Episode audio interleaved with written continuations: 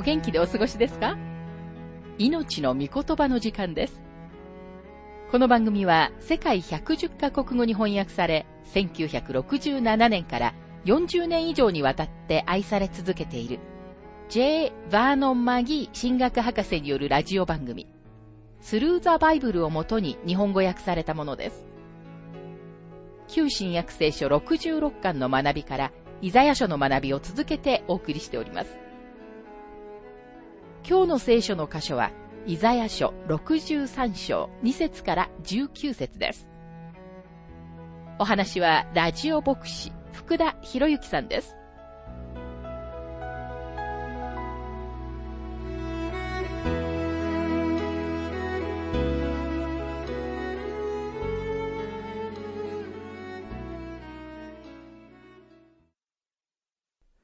イザヤ書63章の学びをしていますが、2節なぜあなたの着物は赤く、あなたの衣は酒舟を踏むもののようなのか。この当時、人々は酒舟の中に裸足で入って、葡萄を踏み絞っていました。赤い汁が熟した葡萄から噴出し、彼らの着物を汚しました。この説に書かれているのはそのような姿であり、それがこの質問が出された背景です。見ている者たちは、ちょうど主が酒舟を踏まれたかのように、主の麗しい着物に血がついているのを見るのです。三節私は一人で酒舟を踏んだ。国々の民のうちに私とことを共にする者はいなかった。私は怒って彼らを踏み、憤って彼らを踏みにじった。それで彼らの血の滴りが私の衣に降りかかり、私の着物をすっかり汚してしまった。この血は彼らのものです。主の血ではないことに注目してください。初期の教会恐怖たちは、この初めの6つの説を主の最初の来臨に結びつけました。彼らは酒舟をキリストの十字架の上での苦しみと勘違いしたのです。このような解釈は支持することはできません。主の干物についている血は、ご自分のではなく、他の人々の血だからです。これは復讐の日です。復讐の日は、主の最初の来臨にではなく、すでにキリストの再臨と同化されています。主イエスはルカの福音書4章の18節から20節で、イザヤ書61章の2節を読まれたときに、そのことをはっきりさせられました。主イエスは最初の来臨の時にご自分の血を流されましたが、ここに示されているのはその時の様子ではないのです。主は最初の来臨では人々に踏みにじられましたが、ここでは主が酒舟を踏んでおられるのです。これは恐ろしい裁きの描写なのです。さて、主の裁きの理由が次に述べられています。4節私の心の内に復讐の日があり、私の贖いの年が来たからだ。主はご自分の贖われた者たちを、彼らの邪悪な圧政者たちから永遠に救われるために来られるのです。これこそ、地に対する主の裁きであり、復讐の日と定義されています。イザヤ書63章の5節私は見回したが、誰も助ける者はなく、いぶかったが、誰も支える者はいなかった。そこで私の腕で救いをもたらし、私の憤りを私の支えとした。主イエス・キリストは十字架上でお一人で救いをもたらされました。そして裁きもまた主の単独の見業なのです。イザヤ書63章の6節私は怒って国々の民を踏みつけ、憤って彼らを踏みつぶし、彼らの血の滴りを地に流した。これでほんの短い間の人間の地上での歴史は終わります。王なる方は裁きのうちにこの地上に来られます。このような日を恐ろしい、嫌だという人たちがいます。そして彼らはダチョウのように砂の中に頭を突っ込んで、ヨハネの福音書14章か何か他の慰めになるような聖書の箇所を読むのです。でも私たちはこのイザヤ書の一節に直面しなければなりません。この次に主が来られる時には大いなる裁きの時になるのです。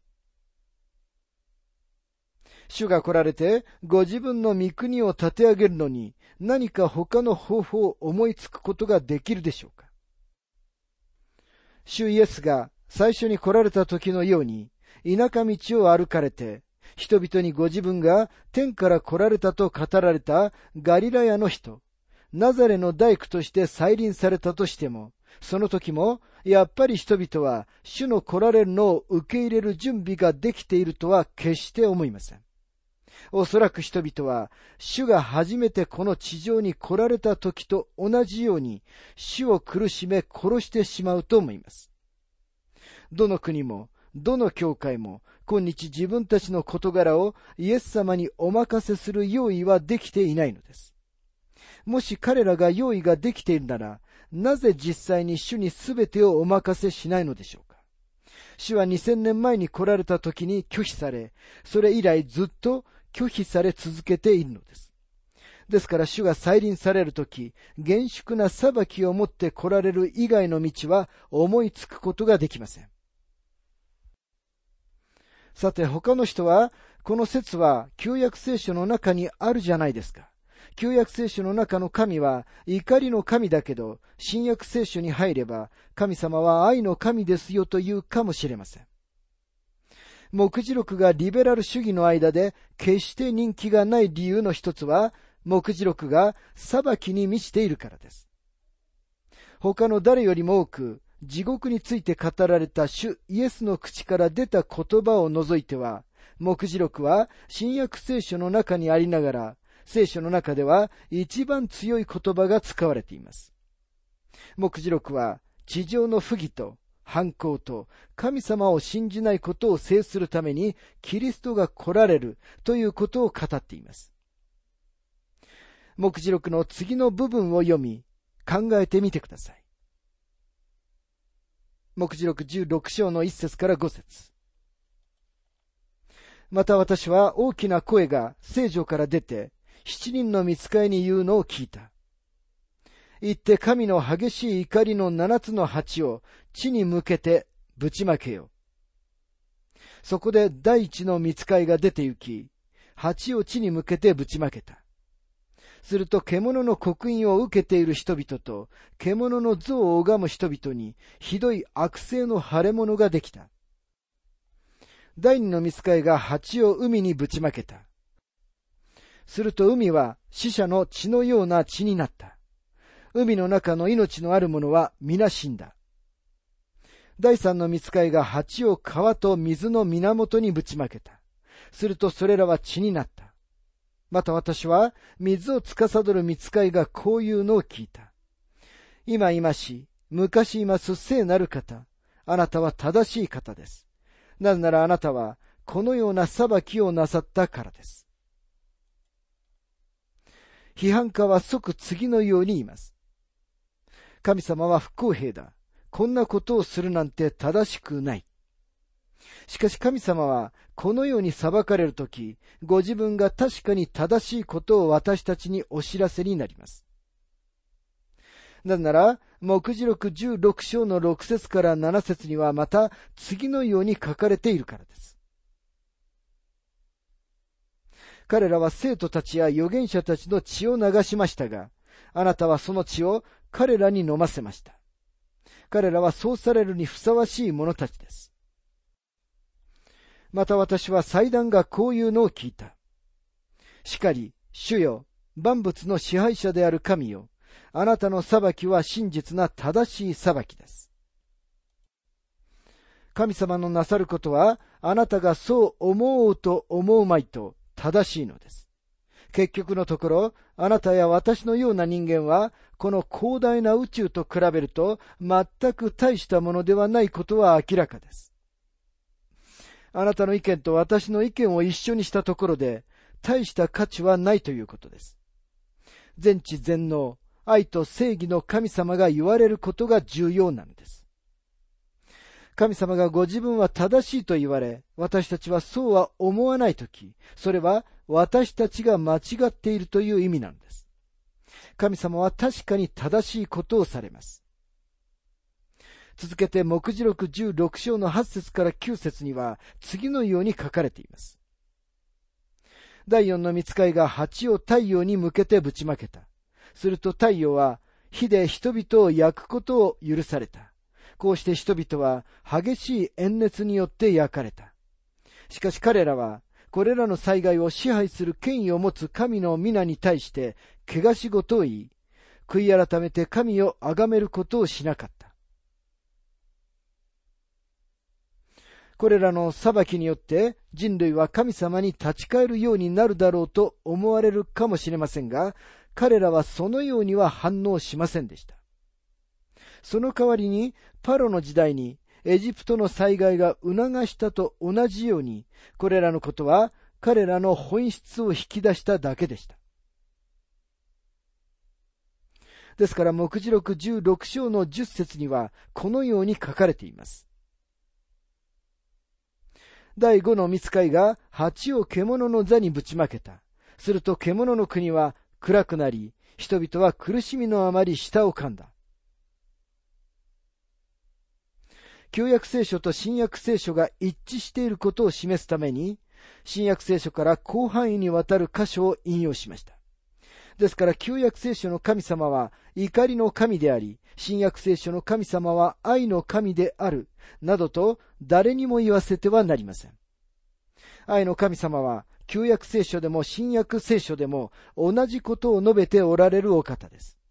なぜなら、立法のうちには愛があり、事実愛のうちには立法があるからです。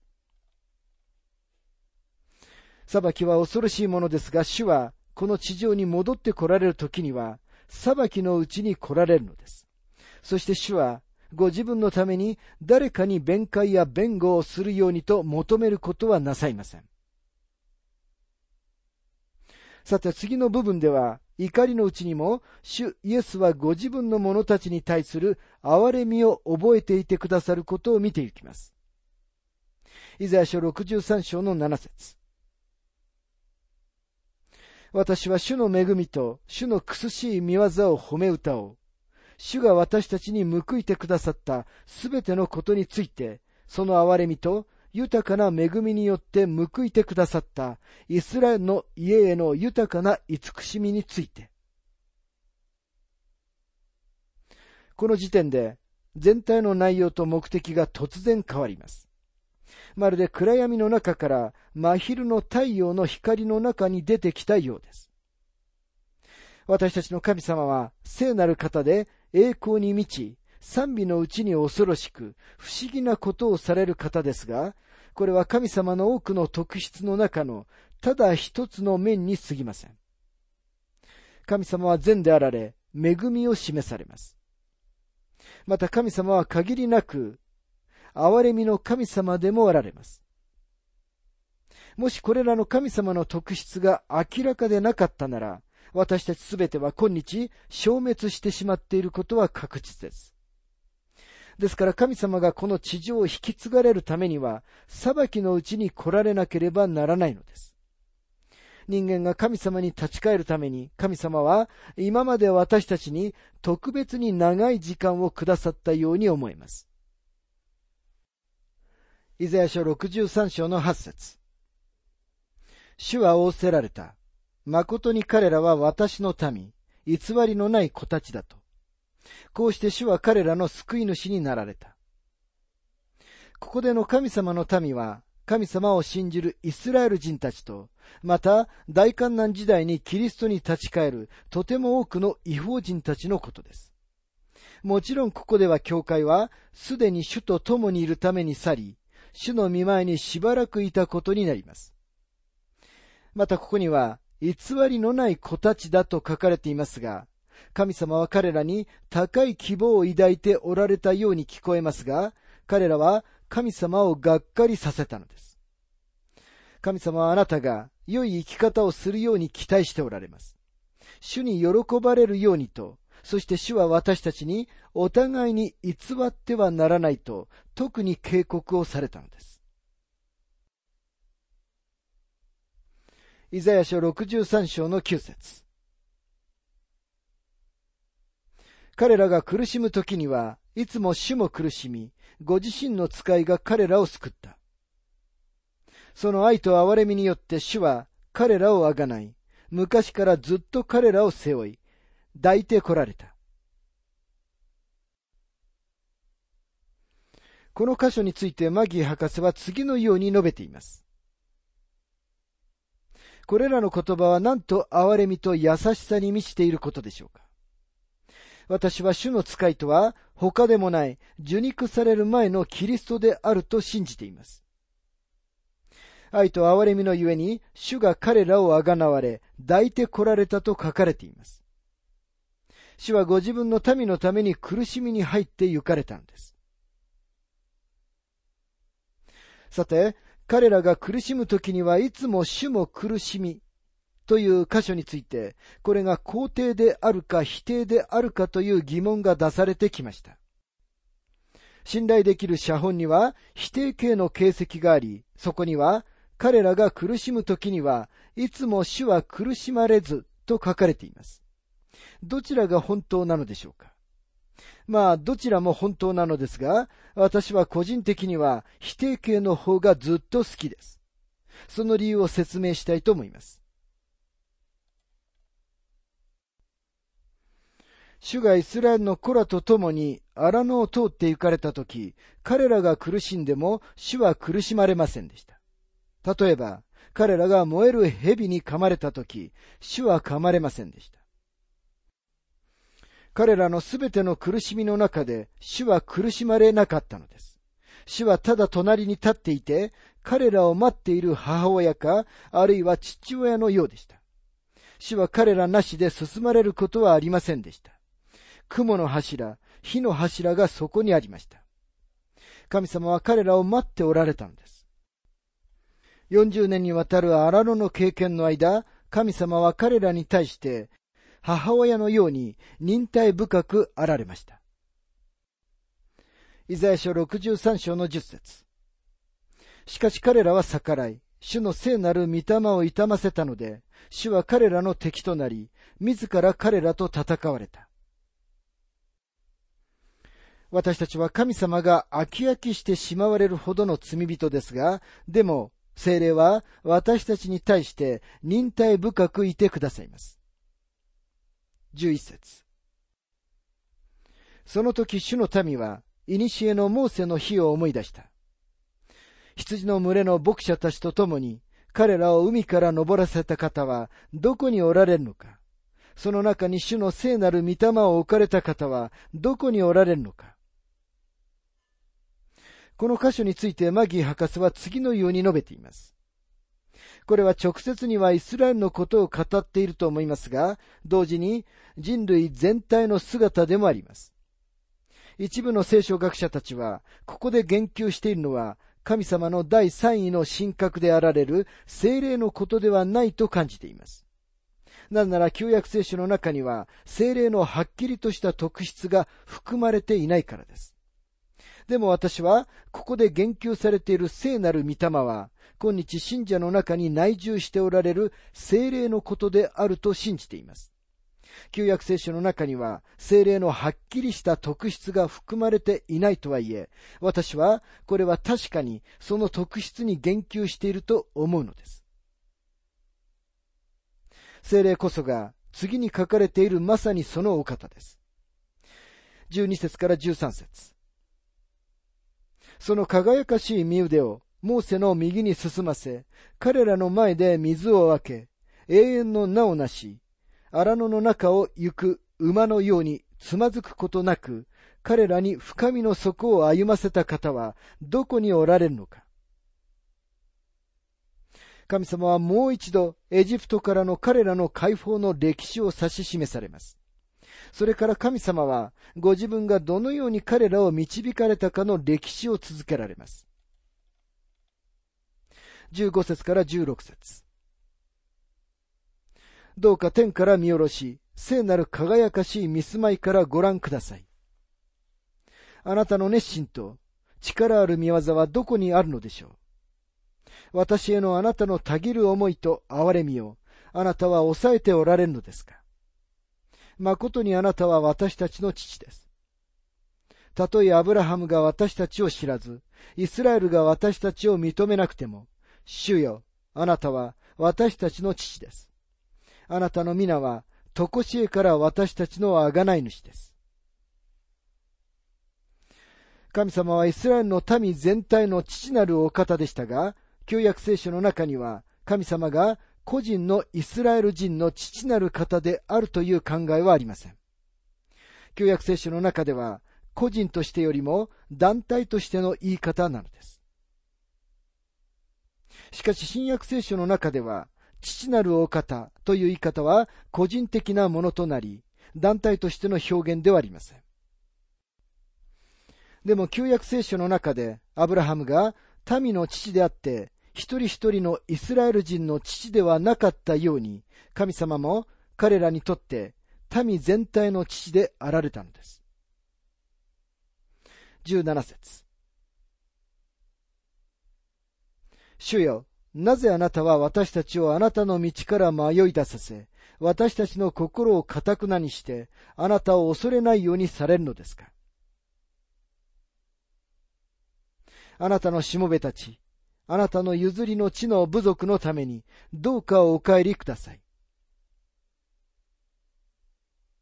これは自分たちのために介入してくださいと神様に願う彼らの嘆願の祈りです。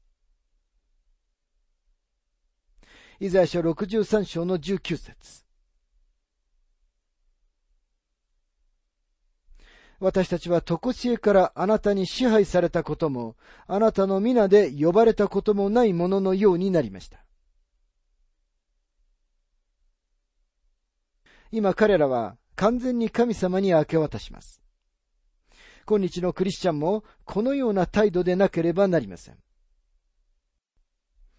神様にあなた自身を完全に明け渡すのです。私たちのほとんどは神様に自分自身を明け渡すことを恐れています。なぜなら私たちは神様が私たちに厳しいのではないかと恐れるからです。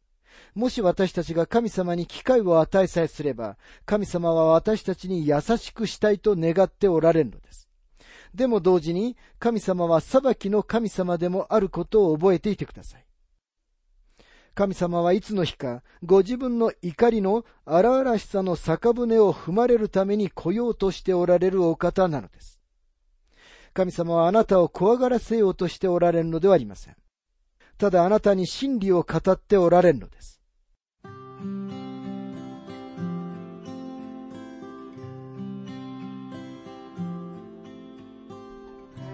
命の御言葉、お楽しみいただけましたでしょうか？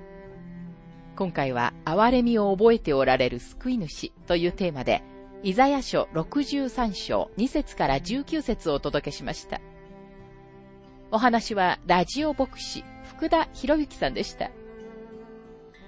なお、番組では、あなたからのご意見、ご感想、また聖書に関するご質問をお待ちしております。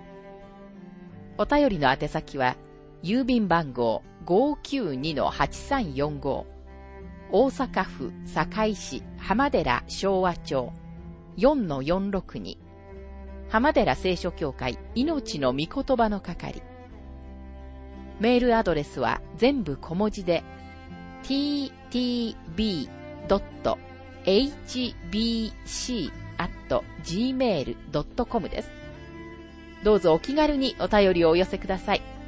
それでは次回までごきげんよう。